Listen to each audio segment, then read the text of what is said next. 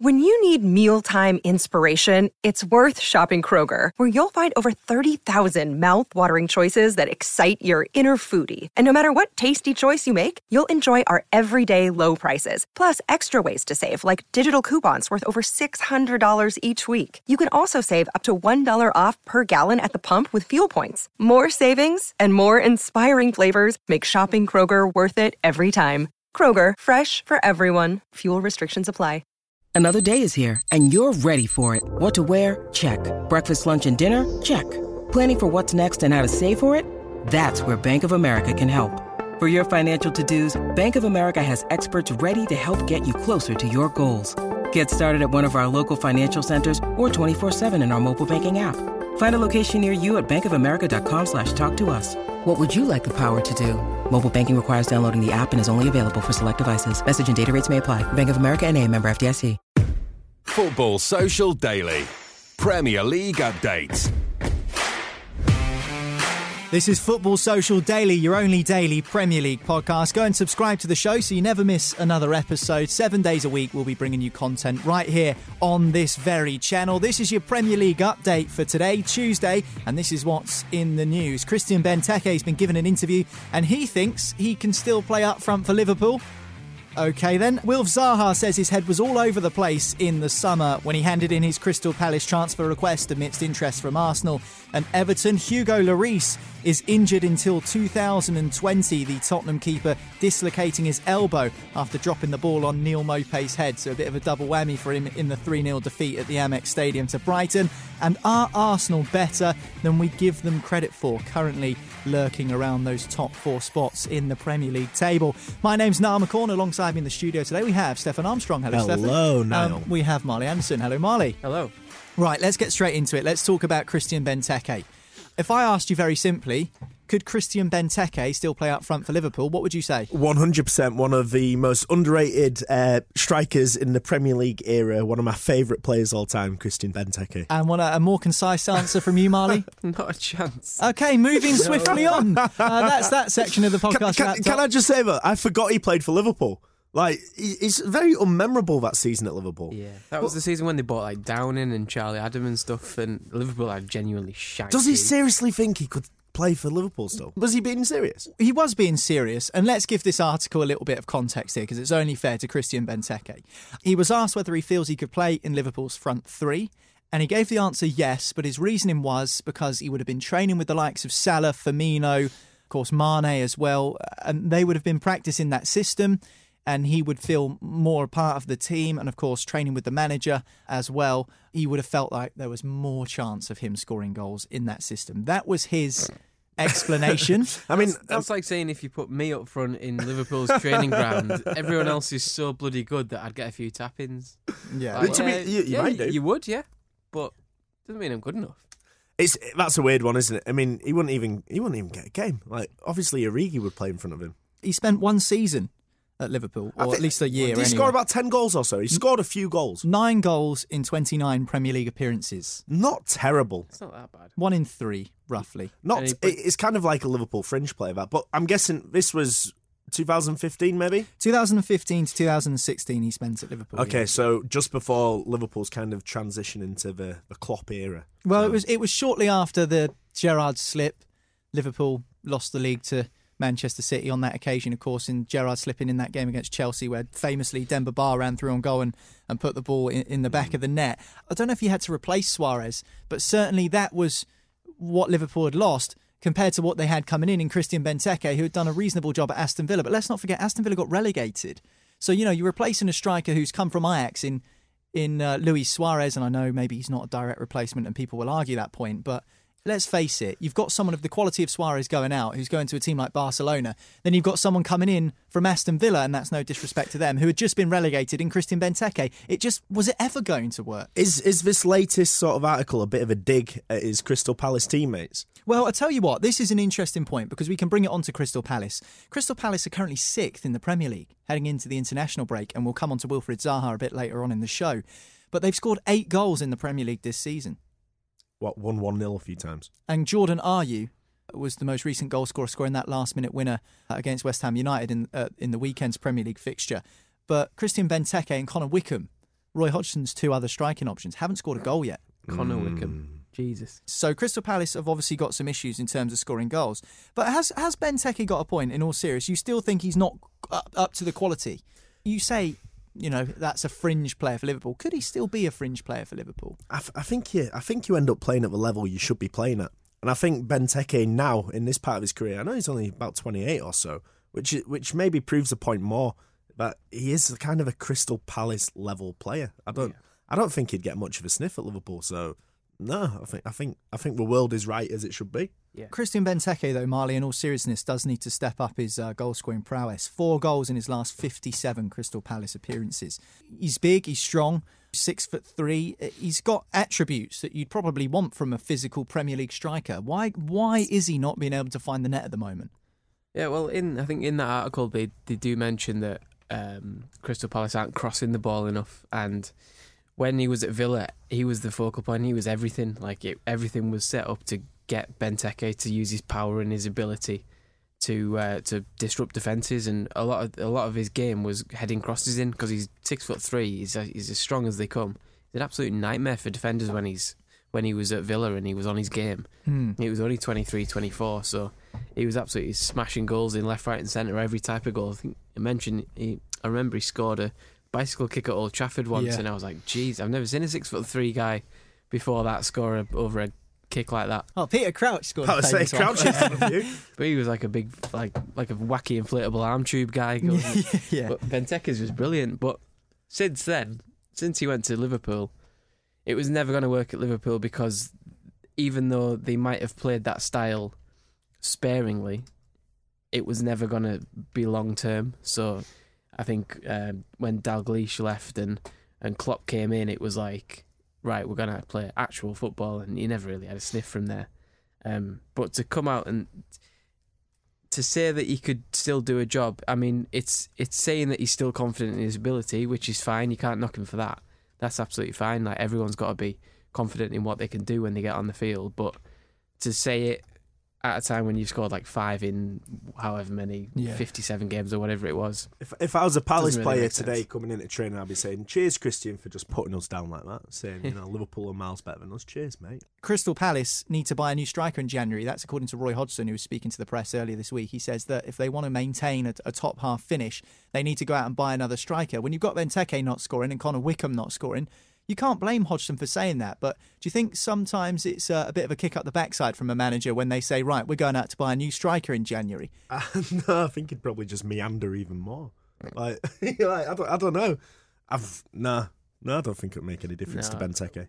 Yeah, I mean, two. It's two months now for him to to prove he can sort of lead the line and, and, be that be that man. Connor Wickham on the other hand would be electric after another striker coming in. He'd be class. Well, unless he's on the verge of a new contract, then he might be absolutely on fire. Uh, let's uh, let's keep with Crystal Palace and now talk about Wilfried Zaha, who's been speaking to the press also, and he said his head was all over the place because of transfer speculation that took place in the summer. There was price tags anywhere between 70 and 100 million pounds touted for him to join either Arsenal or Everton. I think even European clubs were being uh, mooted as possibly being interested as well at one point. Crystal Palace didn't let him leave. He handed in a transfer request late on in the day. He's not been his usual self this season, which you can kind of expect when a player gets his head turned. How important is it that Crystal Palace have kind of stepped up their game at the expense of Zaha in terms of they've not relied on him solely this season. He's not really had the, the biggest of impacts. He had a good piece of skill in the weekend uh, at the weekend against West Ham, but he's not had the biggest of impacts in all of Crystal Palace's four wins so far. Maybe that's not a coincidence. Maybe maybe that Crystal Palace are doing better because they're not just relying on Wilf Zaha, they're not just playing it to him through him every time. We've spoken about Zaha a few times on this podcast, and I'm I'm not the biggest fan of him to be honest. Um, I, we we spoke about how he went to Man United and didn't quite make it and came back, uh, and he's done well since. To be fair, but I don't know if he's if he's really a, a top top top winger. Um, I think he's very good, but not a top one. So it's I think I find it a bit strange how his head has been turned this summer, and now he's kind of lost his form because of that, or is it because of that? I don't know. But um, I think he's had a strange season, to be honest, Wolf Zaha. Is he a top player, Marley? Do you think?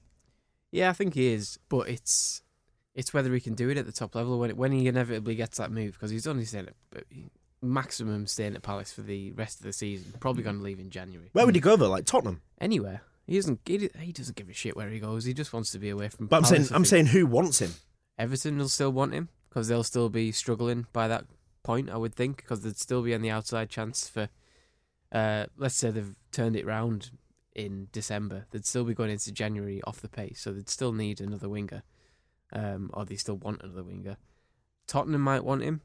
They Mm. could have a new manager by that by January. Who Mm. knows? They might want him, um, especially if they get rid of Eriksen or whoever. Like, there's going to be an upheaval there. They could want him, um, and then you never know. Around Europe, PSG will link with a little a move for him, but I don't think they'll come back in.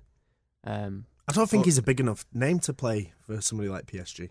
but yeah, but if Neymar goes, they want another winger.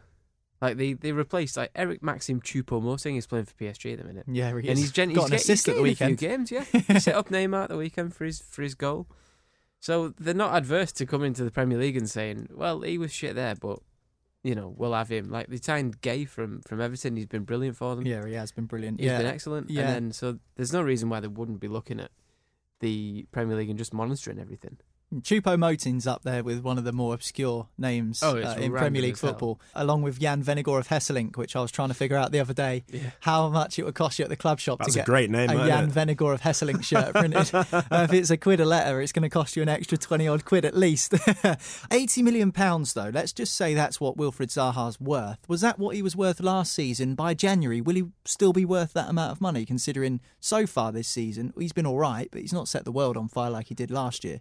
I, I, I don't think you can put a price tag like that on him. He's scored 30 goals since he's been back at Palace, which is for quite a few years now. Well, he's, he's closing in on 300 appearances for Crystal Palace. I, I, I don't think his his stats are good enough to warrant that type of money. But he can't help how much he's worth because that, that's the difficult thing as a player, isn't it? You're lumped with this price tag. And I guess that's what Paul Pogba's having issues with at Manchester United. Everyone's saying, oh, he's 90 Paul million. Pogba's just lazy. He's He's, 90 not having, million pounds he's not having issues with that. Paul Pogba's just lazy. I, I think it's. I don't know. I don't know. I'm I'm not the biggest fan of him, so I'm, I'm never gonna I'm never gonna big him up massively. But uh, he hasn't had the best season. Um, maybe it's good for him if he goes somewhere. if you see what's happening at Spurs, and we'll come on to Spurs when we talk about Lloris a bit later on in the show, they've got players in their squad who wanted away in the summer. And look how much of a damaging effect that's had on their team this season. I mean, you can clearly see that Spurs, with all the players that have decided they don't want to be there anymore, that's had a real damaging effect on their chances this season. At least with Crystal Palace, it was just the one player. And, and like you said, maybe they don't need to rely on Zaha, but when it's a whole team like Spurs, it becomes difficult. So, I mean, is it honest of Zaha to come out and admit that, you know, he wasn't in the right frame of mind at the start of the season and now perhaps it's just starting to click back into place? It's it's honest because I think Zaha can say what he wants because he knows that Crystal Palace are lucky to have a player as good as him. Like he's done so much over the over the years that like when he when he kicked his toys out of the pram in- the summer and he was genuinely like Mm. so disrespectful to the club to say like he just basically went on strike trying to force through a late move. Nobody really wanted him. He would have went to Everton if anywhere, which isn't a you know, it's not exactly a top team, is it? No, they're in the relegation zone. Exactly. Like it was wasn't it was Spurs or Everton, and then Spurs didn't want him, and then Everton were like, "Well, we can't because we've just signed Iwobi instead." So that fell through. Then all of a sudden, it was like two weeks later, he was in the Palace team again, and it's that kind of like mentality of if he did that at like uh, a top four or a top six club, he wouldn't have been welcomed back into the team so quickly. He would have been kicked out, made to to train with the reserves or fined and what have you. And then at Palace, he's just like swan back in, and it's like Palace deep down are saying, right, he's he's a bit too good for us, so we'll we'll be we're gonna we're not gonna go mad at him and kick him out because he's really he's really good and he's our best player still, Hmm. and we need to get money out of him. I, f- I think um, somebody like Roy Hodgson has, has managed the situation really well. I think you know you're saying at Tottenham, it's all going off a little bit right now. Yeah. Um, it seems quite calm at Palace. Obviously, they're doing well, but it seems really calm. Yeah. I think that's probably Roy Hodgson's old head. Is he underrated, Roy Hodgson, as a Um, manager? No, No, I think I think he's rated as he should be. Former England manager. He probably he's probably quite lucky to get that job. I think. Um, but Well, no, they no- needed they needed someone when Frank de Boer was sacked after four games. I think they wanted a bit of stability, and Roy th- Hodgson will bring that. I think he's steady. I think he's safe. That's what Roy Hodgson is. If he gets Crystal Palace into the top 10, and as he was kind of hinting at in his press conference, thinking about the top six after they've made such a good start, I don't think it's possible. I think maybe he's getting a little bit excited there. Then would he be underrated if he got him into the top 10, top six? Because a lot of us on this podcast, admittedly, had Crystal Palace to be real strugglers this season. I'd, I don't think you can be overrated this late in your career. Oh, sorry, underrated this this late in your career. Like he's been around, he's been managing for what thirty odd years. Mm. He's found his level a long time ago. He's a legend in Swedish football. Yeah, They love managing him. in Scandinavia. I think he managed the. He's uh, been everywhere, A few he? national teams. Over, Inter Milan, I think he was a manager at one point. Yeah, yeah. Um, but then later on, he's he's found his level now, and it's kind of like He's where's just he, where's settled he, in, hasn't he? where's he going to go from Palace if he if he was if pe- people aren't looking at Roy Hodgson and linking him with bigger jobs, they're just ignoring him because it's just it's just Roy Hodgson. Yeah. He's Uh, been around for too long. He's too long in the tooth to go.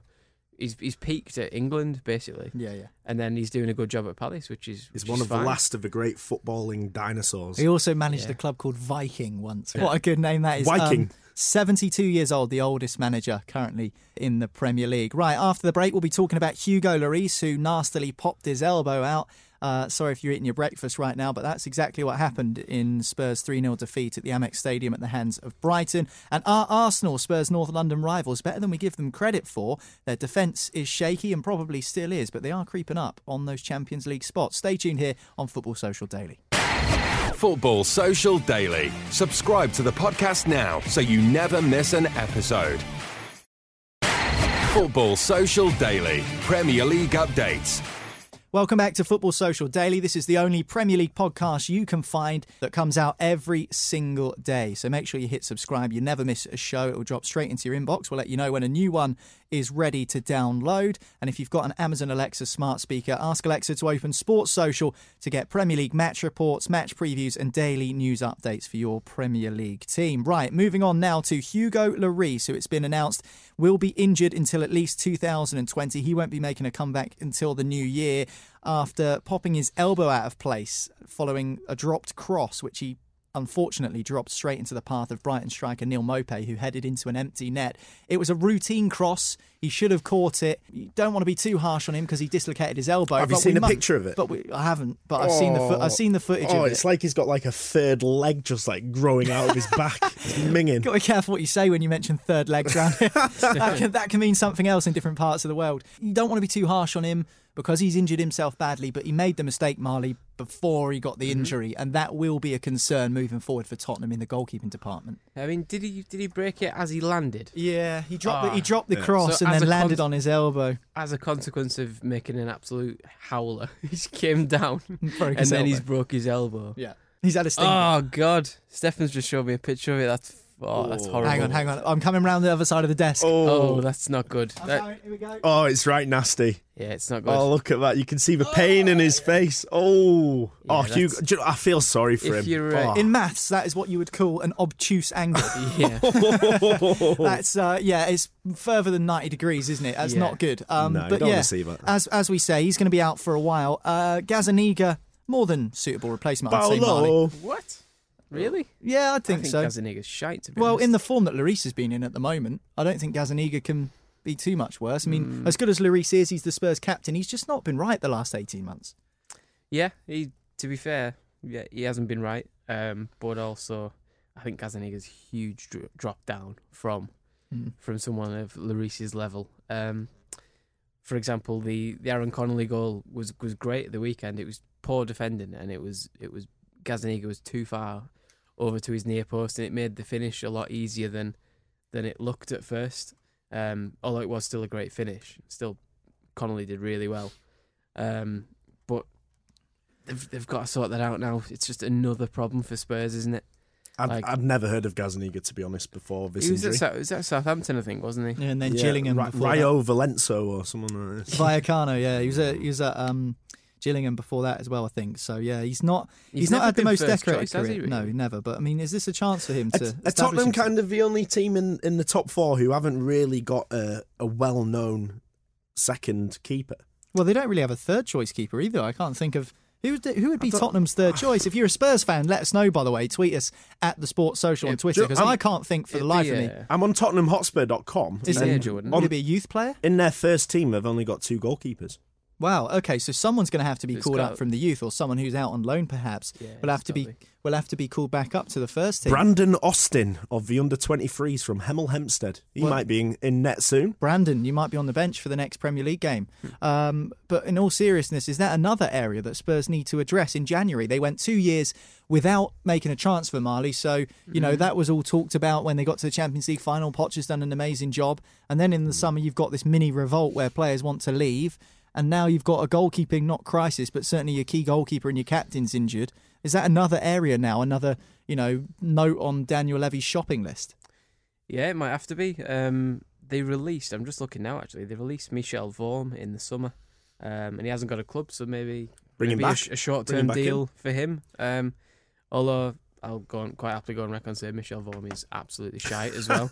He's considering he was good at Swansea, and remember that year Swansea just smashed everyone with Michu, Michu, what a people season. like that, Yeah, and yeah. Pablo Hernandez. They had Vorm in goal, and he was brilliant. And then Spurs signed him, and he just he can't catch a cross, can't catch a cold, couldn't catch catch. Probably if Lloris smashed his elbow trying to do a cross, I don't know what Vorm would do. probably break his neck or something. Th- but This this injury perfectly highlights all the problems at Tottenham, though. and we've said it show after show after show. It's transfers, not getting players in, and not getting contracts done, and that's like that's like a board level problem, isn't it? Yeah. So, so what's the solution? Is it Spurs go out and spend a load of money because Pochettino's not going to get sacked? I, f- I f- I don't know. I d this this is a problem with the January transfer window. Like, who can you get in who's really really top quality? And Clubs every- don't want anybody to leave them, And everything's more expensive in January. Yeah, I, I think I think maybe just mm, right this. No, I don't want to say right this season off because it's far too early. We might have a bit of form, but limit expectations this season and buy big in the summer. Uh, who would you rather have? We'll play a little. Would you rather Gazzaniga or Vorm? Gazzaniga. Well, you think Vorm's that bad? Yeah. You're slagging Yeah, off because- Gazzaniga, and now you'd rather have him over Vorm. Yeah, Oh. because um, who was it last season? Spurs played a cup game last season and they got embarrassed. I can't remember who it was. I think it might have been Newport or something like that. And they just put crosses on Vorm and he just couldn't catch anything. And they, I remember seeing a, a like a dossier, like a scouting dossier of of, Hmm. Of a game plan to stop Spurs. And it was essentially win free kicks out wide and just stick them on the goalkeeper and win win corners and put them on the goalie, get an in swing and crowd crowd the goalie, and it worked because they scored from from that that exact thing. They just smashed the goalie and he tried to come through a crowd of bodies, missed the ball, and they ended up conceding and losing. Uh, I'd, I'd rather have Brandon Austin.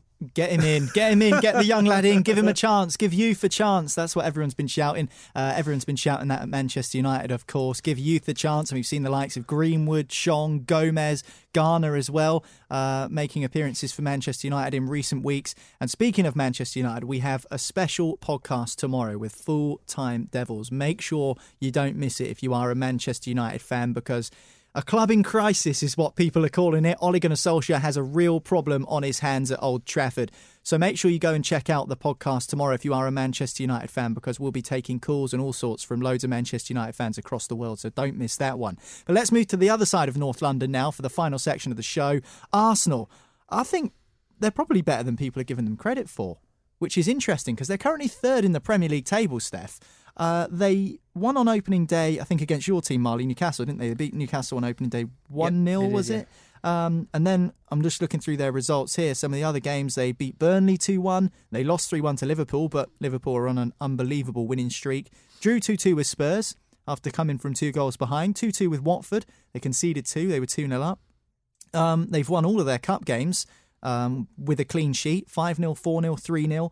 Uh, they beat Ars- uh, they beat Aston Villa 3 2, even though they were down to 10 men. Drew with Manchester United. Um, and they won 1 0 against Bournemouth at the weekend. So they're in Yeah. third position. And we're talking about how shaky their defence are and they do concede goals. But, you know, the table doesn't lie, as the old cliche goes. No, Arsenal doing all right. I think Sunday highlighted Arsenal's predicament perfectly. In the first half, they were they were absolutely electric, um, and in the second half, they just really struggled against a Bournemouth front three. Um, so I, think going forward, they look, they look great at the back. They're still a little bit shaky. I'm a big fan of Guendouzi, um, and uh, I, I quite like how this isn't a hairstyle thing. I quite like how him and uh, Luiz operate together. It's quite nice. So um, Father and son. yeah, somewhat. Yeah. So He's got I- Ivan Campo on the training ground as well. So, uh, do you know what? I think I think if you're an Arsenal fan, you're going to be quite happy with how it's gone so far this season. Going forward, they look great. Just at the back, they're just a bit shaky. Um, Yeah. Could could do with getting a centre back in. Um, Another one. yeah, what the uh, German lad played on there Sunday, um, Mustafi, and I just, I just don't feel confident when Well, he's playing. Mustafi and Luiz, the games they've played together, 100% clean sheet record. They've, Have not, they? have not conceded a goal. Two Oh, games, by, all- by, all, by all accounts. Wow. Two games Oh, together. that, just- But, you know, they've not conceded a goal yet. Um, David Luiz has got a mistake in him. Mustafi's got a mistake in him. We know But- that. We've seen Sokratis making mistakes. But let's not think, let's think about what Unai Emery has yet to come back. Still got Rob Holding to come back. Kieran Tierney's yet to really get fully into his stride. coming Mm-hmm. He was great in the. Europa League um, Yeah. midweek. Brilliant cross into uh, Yeah. Martinelli for his goals. But- uh, yet to come back as well for, from injury. Lacazette's injured. So that's four players I can think of. It was, they were just undone very easily by Bournemouth, um, especially on the counter attack, very easily on Sunday. And I think against a good team, that's going to show. Okay. No offense to Bournemouth, but against a really top team, that'll show. We always go back to this, don't we? We always go on about how Arsenal aren't that good, but they kept a clean sheet at the weekend, so they do. They're clearly getting better, and the third in the table. So one thing that's impressed me this season about Arsenal is the fact that Aubameyang just always scores. Like he always gets a chance, and he just always he always hits the back of the net. Like you always know you've got a chance with him. So even if you are a bit shaky at the back, all you got to do is create one or two chances, and you probably score. And then once Lacazette comes back into that, then you've got then you you really cooking on gas because by that time you hopefully have got the the jitters at the back sorted. Guendouzi's playing fantastic. He's having a great season. Yeah. Um, and then Aubameyang, Pepe's still settling in a little bit. Mm. And then you've got the likes of Saka and um, Willock and Nelson and all Exciting all these young lads coming through. Martinelli as well. So- Talking about underrated managers, uh, I think you've got to give credit to Unai Emery. Um, if you look at look at Man United, for example, they struggled to replace Alex Ferguson. I think he's he's settled in quite nicely to replacing Arsene Wenger. There are a lot of Arsenal fans though who don't fancy Unai Emery. They don't like the way he plays. They, they they don't like. They don't think he fits well enough for the Arsenal job. And I don't understand this. How can Arsenal fans say what fits and what doesn't fit as the manager of their football club when they've had the same manager for twenty years before Unai Emery? Doesn't make any sense. There's no there's no blueprint. There's no mould for an Arsenal manager. You've had the same manager for the last twenty odd years. So I mean, what, what, what what's that comment about? They want to go back to that thing, don't they? The one 0 to the Arsenal. They won one 0 the weekend. Yay! What's your problem? exactly. Back to back. Normal service resumed, as uh, as some people would say. But Arsenal currently in third. They're four points ahead of Spurs. Are they now at this moment in time, as we uh, go into this international break, more likely to finish in the Champions League spots than Spurs? I don't, the season's too long. I can't, I can't say. Depends what happens to Spurs in January. Um, it depends whether they have a turn in form. They lost three 0 to Brighton. Steph Spurs three 0 Yeah, no know. goalkeeper. I know, Players that don't want to Ars- be there. Arsenal will lose three 0 to somebody this season in you know in bad circumstances. So I, I think that all these sides are kind of chopping and changing. We're all kind of on a similar level between Chelsea, Arsenal, Tottenham, um, maybe Leicester, but I'm not sure. I don't, I don't know who's going to fill the top four. Well, Arsenal can see goals as we talk about, but they've only lost once this season. Liverpool haven't lost yet, obviously. Man City have lost twice now. They draw a lot, Arsenal, though, don't they? Yeah, they've drawn three games this season out of their eight. They've won four. Uh, currently on 15 points. Top of the table is, of course, Liverpool, 24. Then Manchester City in second with 16. Leicester in the top four on 14, along with Chelsea and Crystal Palace both on 14. Uh, so that's it for another episode of Football Social Daily. Thank you very much, Stefan. Thank you very much, Marley. I've been Niall. Don't forget, as I mentioned before, to tune into the podcast tomorrow if you are a Manchester United fan. If not, I'd suggest maybe swerving it tomorrow and giving yourself a bit of a day's break because it's going to be carnage with all of the full time Devils lads talking about Ole Gunnar Solskjaer, his future, and probably uh, those above him as well in the Old Trafford boardroom. Uh, but that's it for now. Don't forget to subscribe, and we'll see you soon. Football Social Daily. Subscribe to the podcast now so you never miss an episode.